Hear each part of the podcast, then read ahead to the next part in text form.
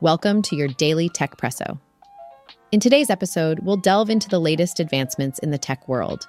From 3D printed robotics to AI powered music creation, we have some exciting news to share.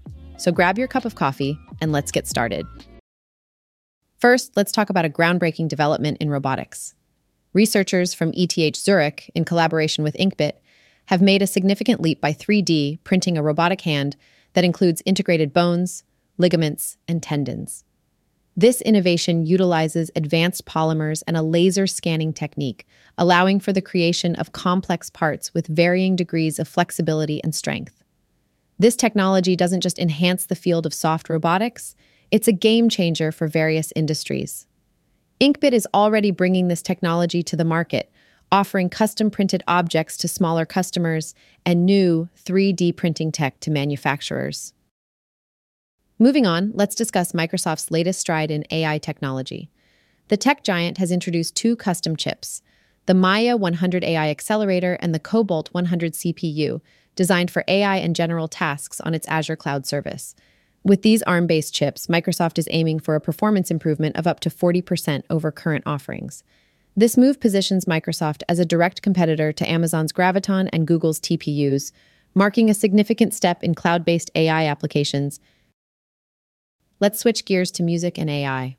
YouTube, in collaboration with DeepMind, presents DreamTrack, an AI feature for shorts creators.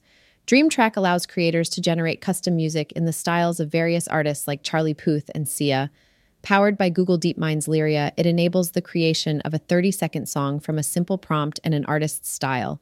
This feature not only attracts creators from platforms like TikTok, but also explores avenues for original artists to earn revenue from AI generated content. Next, let's explore how Google is revolutionizing gift shopping with AI.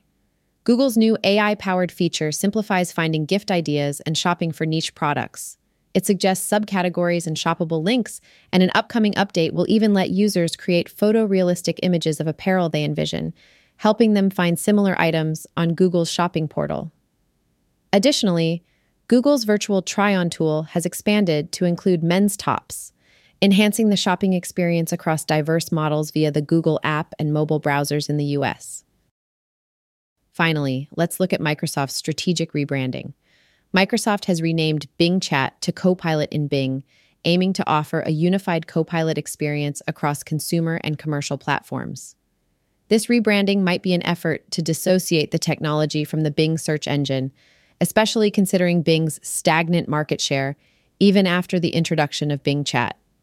Starting December 1st, Copilot in Bing will provide commercial data protection for corporate account users and will be incorporated into various Microsoft 365 enterprise subscription plans.